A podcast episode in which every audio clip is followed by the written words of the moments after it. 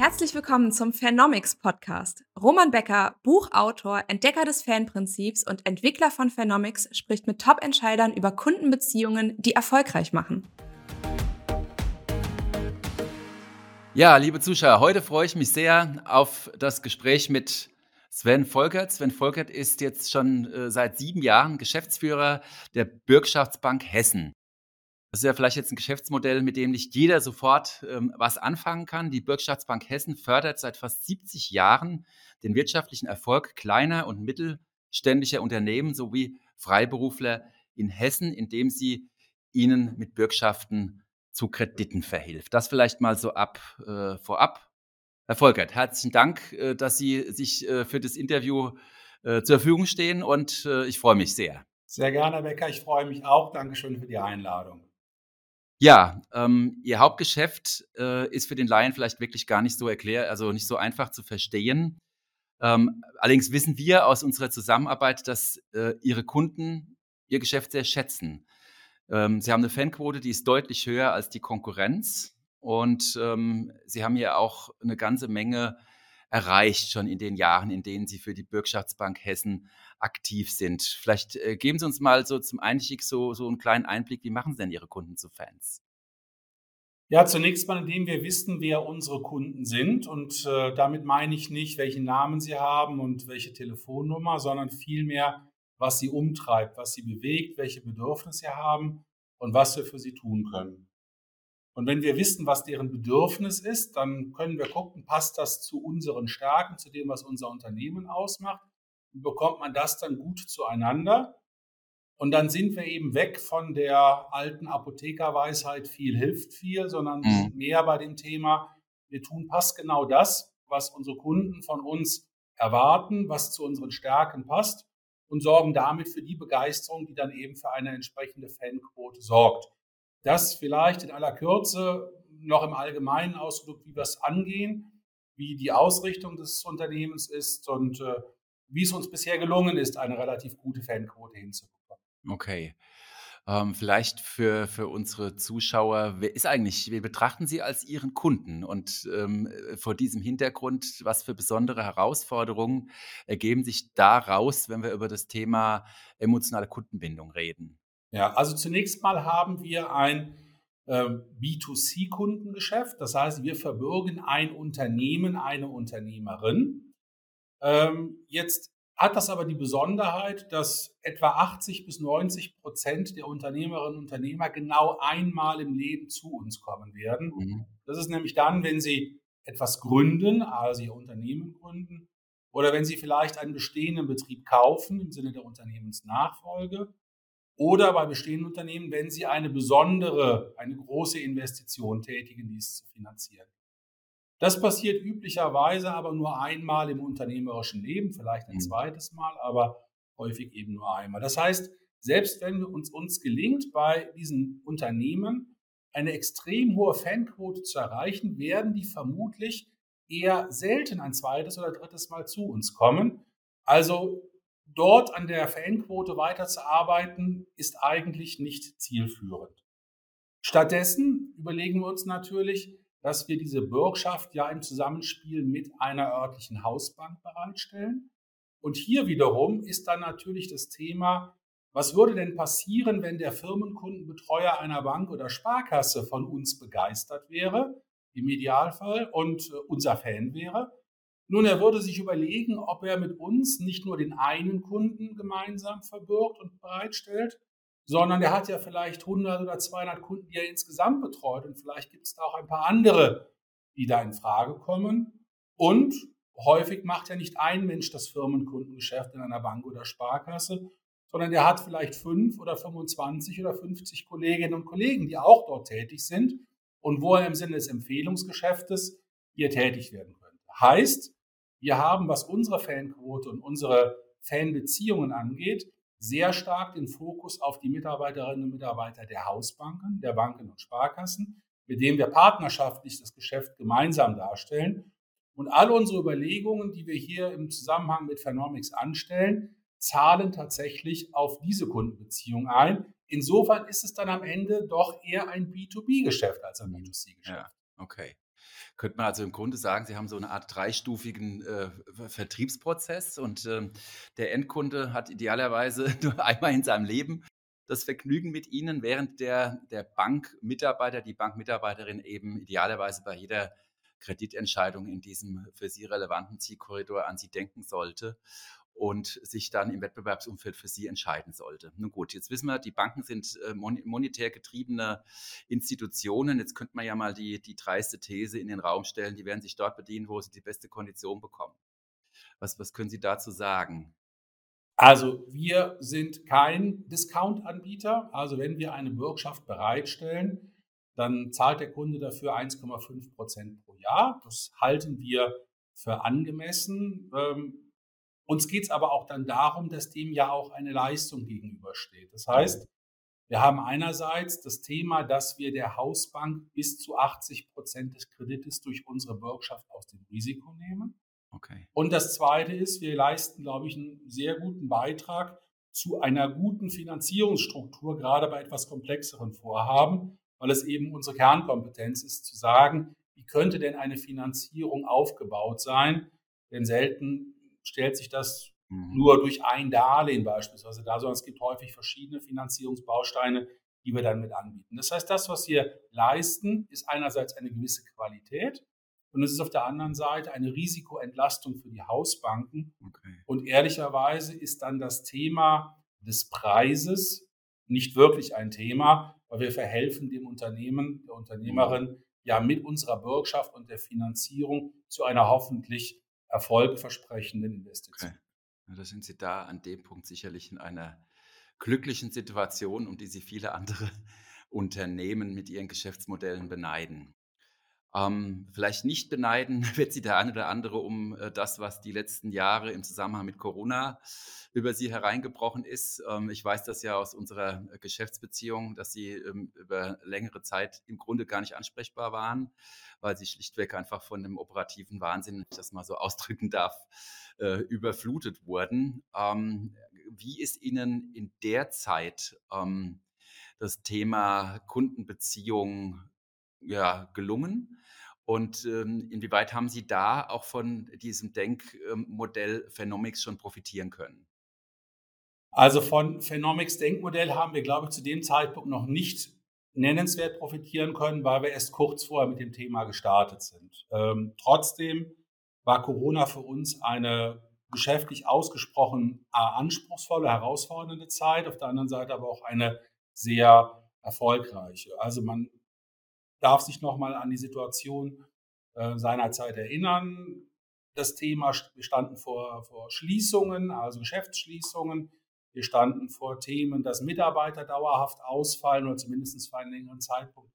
Und das war ein Moment der Unsicherheit, wo viele Unternehmerinnen und Unternehmer ähm, vor der Frage standen, habe ich denn genügend ausreichend Liquidität, um über die nächsten Monate oder Jahre zu kommen? Das ist natürlich in einer Zeit dann für die Hausbanken auch eine schwer zu beurteilende Situation, weil sie auch nicht wissen, wie lange halten die Schließungen vor und äh, wie viel an Geschäft bricht denn jetzt weg oder eben auch mhm. nicht.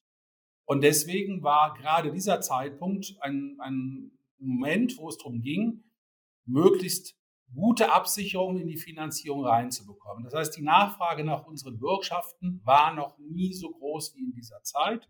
Und selbst in der Zeit der Wirtschafts- und Finanzkrise 2008, 2009 lag sie darunter. Mhm. Sie haben völlig recht. Äh, in den ersten Tagen, nachdem Lockdowns verkündet wurden, klingelte das Telefon an ganz vielen Fronten. Und zwar natürlich sowohl bei den Mitarbeiterinnen der Banken und Sparkassen, die sagen, ich brauche hier eure Unterstützung, gebt ihr dem Kunden eine Bürgschaft, aber auch bei den Endkunden. Mhm. Und eine der Reaktionsmöglichkeiten war, dass wir damals, Sie erinnern sich, Herr Becker, aus ihrem Hause eine mhm. Telefonverstärkung bekommen haben. Mhm. Das heißt, wir haben ein Team von ihnen bekommen, die nichts anderes gemacht haben, als über eine Corona-Hotline mhm. Wünsche aufzunehmen und an die qualifizierten Mitarbeiter weiterzureichen. Und das war zum Beispiel ein Moment, wo uns die Hausbanken gespiegelt haben, ihr seid auch in dieser außerordentlichen Situation für uns gut erreichbar gewesen, ihr wart reaktionsfähig. Ähm, das waren nicht alle Akteure auf dem Parkett und insofern war das nochmal ein, ein Zeichen. Das Zweite ist, Wir haben dann im Einvernehmen mit unseren Eigentümern entschieden, dass wir in dieser besonderen Situation auch Corona-Sonderprogramme angeboten mhm. haben. Das heißt, unsere Bürgschaftsobergrenzen haben wir erhöht. Wir haben auch die Bürgschaftsquoten erhöht in dem Zeitraum, weil wir wussten, das braucht jetzt der Markt ganz besonders und die Unternehmerinnen und Unternehmer auch. Und wenn Sie das in einer solchen Zeit anbieten, dann merken Sie schon, dass gerade bei den Verantwortlichen ähm, im Bereich der, der Hausbanken man schon merkt, da ist eine ganz große Wertschätzung da, mhm. dass man eben nicht in dem Moment den Regenschirm einklappt, weil es mhm. gerade schwierig ist, sondern ganz im Gegenteil, dass man sagt, wir weiten unsere Förderung aus. Ähm, und das haben wir seinerzeit getan. Und das führte dann eben auch zu den Rekordabsätzen bei unseren Bürgschaften. Mhm. So, wenn Sie mal aus dem Nähkästchen plaudern, jetzt sind ja schon vielleicht vermutlich so ein paar Erkenntnisse da. Äh, ist der Mut belohnt worden? Ja, also das, was wir sehen, ist, dass sich die hessische Wirtschaft insgesamt als sehr stabil herausgestellt hat.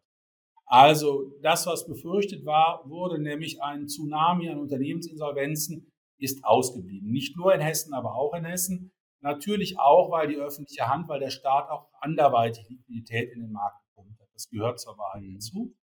Also die Ausfallquoten, also die Bürgschaften, die wir bezahlen müssen, ähm, da gibt es einen langjährigen Durchschnitt und der ist in der Post-Corona-Zeit nicht höher geworden. Also ganz im Gegenteil, wir haben die letzten Jahre ein sehr stabiles Risikoergebnis gehabt.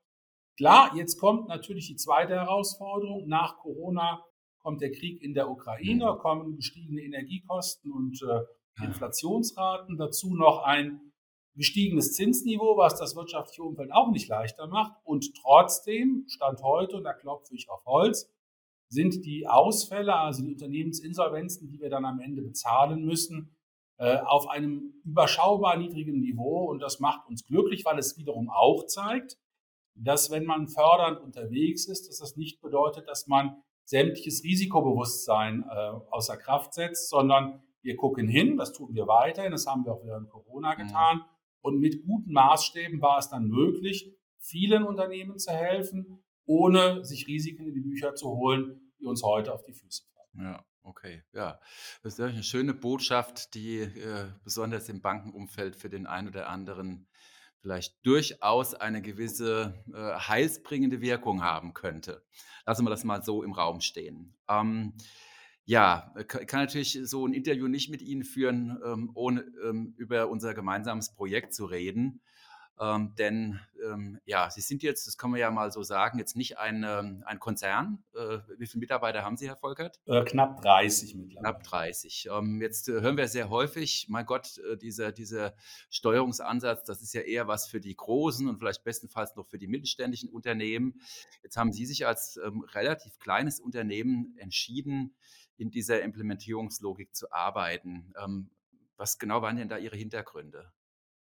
Na, also zunächst mal wollten wir ja wissen, wie uns unsere Kunden wirklich sehen. Also wir hatten natürlich, bevor wir mit ihnen zusammengearbeitet haben, ein Bauchgefühl. Jeder von uns meint, wie seine Kunden uns bewerten.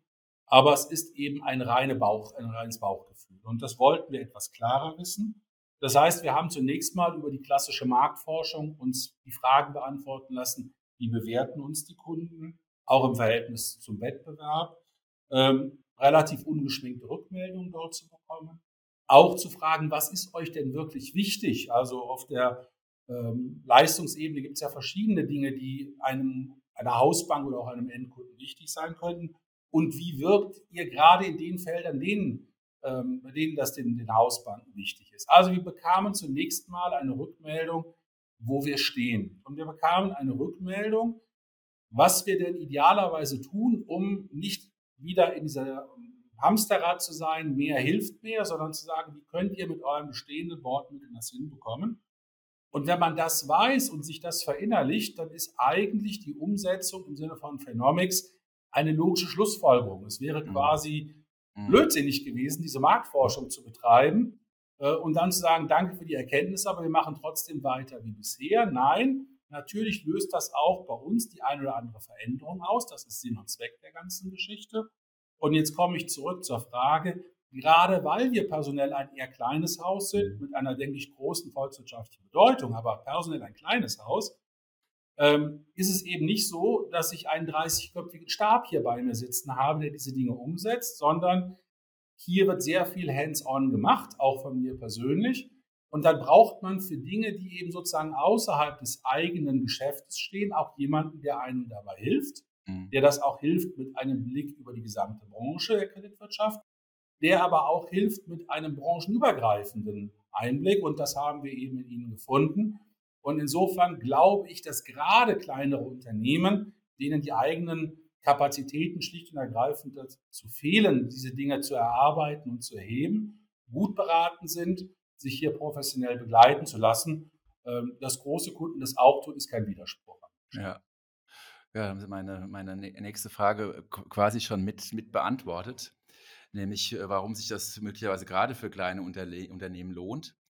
Ähm, wenn Sie jetzt mal so für sich rekapitulieren, wir sind ja noch mitten im Prozess, das haben Sie ja eben auch schon angedeutet und natürlich ähm, hat das operative Geschäft Vorfahrt. Das heißt, in diesen heißen äh, Corona-Zeiten haben wir logischerweise auch äh, signifikant auf die Bremse getreten. Aber äh, wenn Sie jetzt sagen, was ist denn das, wovon Sie jetzt bisher am meisten profitiert haben? Also das ist einerseits ähm, Ihre Expertise, also die Expertise Ihrer Leute und zwar in ganz verschiedenen Feldern. Das fängt erstmal an bei dem Thema Marktforschung. Ja, ich kann auch mir einen Fragebogen ausdenken und meine Hausbanken befragen, ob sie mit uns glücklich und zufrieden sind. Das ist aber nicht die qualitative Aussage, die wir dank Ihrer Unterstützung bekommen haben. Insbesondere auch die Frage, was ist dem Kunden wichtig? Was ist den Mitarbeiterinnen und Mitarbeitern der Banken wichtig? Das ist ein zentrales Thema. Das zweite ist, der Blick geht ja auch nach innen. Sie haben ja freundlicherweise auch bei uns eine Mitarbeiterbefragung gemacht im Sinne von, wie kriegt man da eine gute Passung hin? Und last but not least, aus beiden Befragungen ergeben sich ja Handlungsnotwendigkeiten. Also kein Unternehmen, auch die Bürgschaftsbank Hessen, ist so aufgestellt, dass alle, die man fragt, sozusagen zu 100 Prozent Fans des Unternehmens sind. Und wenn man die Fanquote steigern möchte, dann hat man ja eine gewisse Anpassungsnotwendigkeit. Und auch mhm. dabei bedarf es einer Unterstützung und die hat häufig etwas in der Haltung und im Verhalten zu tun. Mhm. Und das ist sozusagen dann der nächste Weg, weg von der Marktforschung hin zur Ausrichtung im Unternehmen. Ähm, ob das dann Themen sind wie, wie, Workshops, wie Führungsgrundsätze, wie Werteleitbilder. Das sind dann alles Facetten, die aber zum gleichen Paket gehören, um das insgesamt auch orchestriert darstellen zu können. Und ich glaube, das ist das, ähm, was es für uns ausmacht, dass wir mit einem professionellen Dienstleister, der all diese Facetten abdecken kann, vertrauensvoll zusammenarbeiten kann und nicht jemand, der sich eine Marktforschung besucht und jetzt eine Erkenntnis hat, aber mhm. nicht wirklich weiß, was er mit dieser Erkenntnis morgen tun mhm. soll. Mhm. Okay, das ist ja dann möglicherweise gerade auch wieder diese Idee, ähm, dass das kleine Unternehmen da von diesem ja, Service aus einer Hand äh, möglicherweise besonders profitieren kann. Ne? Ähm, und jetzt sind Sie ja von, vom ersten Tag an der Promotor dieses Projektes. Ähm, in, in die Bürgschaftsbank hinein. Da waren Sie selbst noch gar nicht so lange dort äh, zugange. Hm, wo, würden Sie denn, wenn Sie jetzt Ihren, Ihren Kollegen, Ihren Geschäftsführerkollegen äh, so, so einen Einblick in Ihr Seelenleben geben würden, wo war, waren denn so für Sie jetzt die besonderen Momente, wo Sie sagen, das hat mir jetzt wirklich persönlich auch, auch weitergeholfen? Und, und wo würden Sie sagen, wo sind denn möglicherweise auch Herausforderungen, wo, wo, wo muss man draufschauen und wo muss man möglicherweise auch achtsam sein? Ähm, also zunächst mal, was hat mir persönlich im Prozess am ähm, meisten geholfen? Das war zunächst einmal das Verstehen des Fanprinzips. Ich glaube, damit steht und fällt sehr viel. Wenn man das für sich annehmen kann, und das tue ich, dann äh, ergeben sich viele Schritte quasi von alleine oder selbstverständlich daraus. Ähm, das zweite war natürlich die Präsentation der Ergebnisse aus der Kundenbefragung, also nicht gefühlte Welt, sondern reflektierte Welt zu bekommen. Und wenn man diese beiden Dinge, Fanprinzip und Ergebnisse der Kundenbefragung zueinander führt, erkennt man relativ schnell die Handlungsnotwendigkeit. Mhm. Die Herausforderungen, die liegen bei uns. Ähm, die liegen bei uns in den Kapazitäten, die liegen bei mhm. uns aber auch in dem inneren Verständnis, dass wenn ich morgen etwas anders machen möchte, dass es nicht bedeutet, dass gestern alles schlecht war, mhm. dass ich aber trotzdem mich ändern mag, vielleicht auch muss, um das zu erreichen, was ich möchte, nämlich dass mich noch mehr meiner Kunden, in dem Fall Mitarbeiterinnen und Mitarbeiter im Firmenkundengeschäft der Banken und Sparkassen, zu mir eine Fanbeziehung aufbauen können. Mhm. Und äh, insofern liegen diese Dinge bei uns. Die Banken und Sparkassen freuen sich über weitere Veränderungen und Verbesserungen bei uns. Der Dienstleister zwar im Forum steht Gewehr bei Fuß, mhm. also bleibt es bei uns, das zu organisieren, das umzusetzen ähm, und darin sehe ich die größten Herausforderungen und die bleiben bei uns. Okay. Ja, das lassen wir einfach mal so stehen. Ähm, ich denke, da, da kann sich jeder schon ein gutes Bild machen, denn gerade in, in Unternehmen mit, mit ähm, ja, überschaubaren Ressourcen äh, wissen wir alle, dass es natürlich immer besonders herausfordernd ist, wenn Dinge so außerhalb vom Tagesgeschäft zu organisieren sind, ne? ja. ne? weil man ja auch im Grunde ähm, die, die Ressourcen dafür gar nicht, gar nicht vorhält. Also umso beachtlicher, wie äh, gut sie das ähm, unter diesen ganzen Rahmenbedingungen, die wir jetzt auch diskutiert haben, bis zum heutigen Tag geschafft haben. Und äh, wenn ich jetzt mal aus dem Nähkästchen plaudern darf, es ist ja jetzt perspektivisch auch eine Erfolgsmessung angedacht. Das heißt, dass man wirklich mal sieht, äh, wie hat das jetzt alles gefruchtet, wie sind sie auch in der Wahrnehmung ihrer Kunden. Ne? Und wir reden ja, wie gesagt, über die Mitarbeiterinnen und Mitarbeiter der Banken, der Sparkassen durch diese Zeit gekommen. Das wird sicherlich nochmal hochspannend sein, das dann auch nochmal aus der Perspektive zu beleuchten. Ja, was die ja. Kapazitäten angeht, ähm, Becker, Sie kennen sicher das Bild, ähm, dass jemand im Wald ist und sich ärgert, dass er nicht genügend Bäume umgefällt bekommt, weil er sagt, ja, meine Axt ist so stumpf und dann kommt der zwar im Forumberater und sagt, mhm. warum schärfst du nicht deine Axt? Und dann sagt der Holzfäller, hab keine Zeit, muss ja Bäume fällen. Und mhm. an dieses Bild muss man sich immer mal wieder auch erinnern ja. äh, wenn es darum geht, sich auch mhm. im Arbeitsalltag Kapazität ja. frei zu schaufeln. Und äh, das gelingt mal besser und mal schlechter und ich hoffe zukünftig noch besser. Ja, ähm, es ist ein Ritual und Rituale sind ja für Fans auch so wichtig. Deswegen hier auch in diesem Podcast am Ende ein Ritual, dass wir ähm, einige kurze Sätze anlesen, äh, mit der Bitte an Sie, sie äh, zu vervollständigen. In zehn Jahren ist die Bürgschaftsbank Hessen ein. Weiterhin bedeutender monetärer Wirtschaftsförderer mit äh, noch höherer Fanquote und noch höheren Marktanteilen. In zehn Jahren wird das Thema Kunden zu Fans uns definitiv weiter begleiten. Ähm, ich komme gebürtig aus dem Rheinland und wenn man sich den Kölner Dom anschaut, dann ist da immer ein Gerüst davor. Also es ist eine ständige Baustelle und das möchte ich ein bisschen auch vergleichen. Äh, auch in unserem Unternehmen wird es Rückmeldungen unserer Kunden geben, dass wir uns weiterentwickeln mögen. Und äh, insofern bleibt es eine dauerhafte Aufgabe und deswegen wird Kunden zu Fans machen, uns auch in zehn Jahren bleiben. In zehn Jahren sind Kredite, wie wir sie heute kennen. Sie sind Teil der Finanzierungsstruktur, aber sie werden sicher auch ergänzt um weitere Bausteine in der Unternehmensfinanzierung. Hier gibt es durchaus immer wieder Marktentwicklungen von Akteuren, die eben auch in der Unternehmensfinanzierung eine Rolle spielen. Gleichwohl bin ich davon überzeugt, dass gerade im kleinen und mittelständischen Geschäft der Bankkredit als wesentliche Säule der Unternehmensfinanzierung eine Zukunft. Und in zehn Jahren ist unsere Bürgschaft? Weiterhin eine sehr werthaltige Sicherheit und weiterhin, und das ist mir mindestens genauso wichtig, ein Gütesiegel für die Bewertung einer Unternehmensfinanzierung. Und jetzt nochmal in, ins Nähkästchen und in zehn Jahren werde ich Sven Volkert.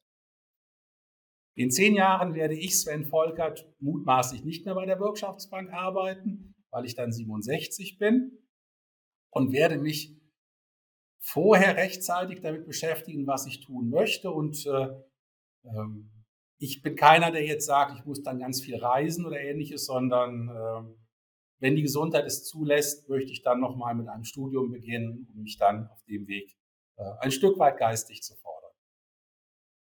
Ähm, ja, das muss ich tatsächlich, die habe ich mir für den Schluss aufgehoben. Äh, ich weiß von Ihnen aus unseren vielen persönlichen Gesprächen, dass Sie selbst eine hohe Affinität haben für äh, Sport und selbst auch Fan verschiedenster ähm, Sportvereine in verschiedenen Sportarten sind.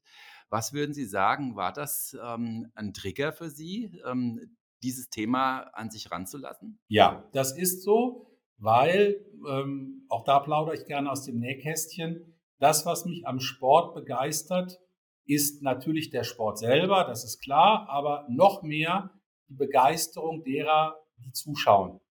Also ob das im Fußball, im American Football, im Eishockey oder bei anderen Sportarten ist, die Begeisterung, die Atmosphäre, die rüberkommt und die einen, einen dann selber erfasst, ähm, die macht es aus. Jetzt ähm, bin ich bekanntermaßen Anhänger des ersten FC Köln mit einer sehr überschaubaren Erfolgsbilanz.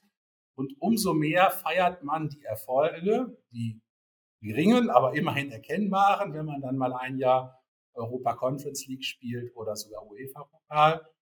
Und äh, das sind Momente, wo man dann merkt, dass das eben verbindet und äh, diese Begeisterung, wenn ich das dann rüberbringe, wenn man das ins Geschäftsleben auch ansatzweise bringen kann, dann kann ich die Logik von Phenomics mehr als gut nachvollziehen.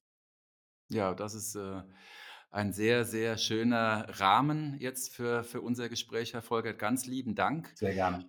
Ähm, vor allen Dingen für die, für die sehr ehrlichen, authentischen Einblicke. Das war spürbar. Ähm, ich habe neulich in einem solchen Interview gelernt, nicht das Melonenmodell, also außen grün, innen rot, ne, sondern Sie haben schon sehr, sehr klar und deutlich auch gezeigt, wo die Stärken sind, wo die Herausforderungen sind, was noch vor Ihnen liegt. Und ja, ganz persönlich freue ich mich auf die Wegstrecke, die noch vor uns liegt. Vielen Dank.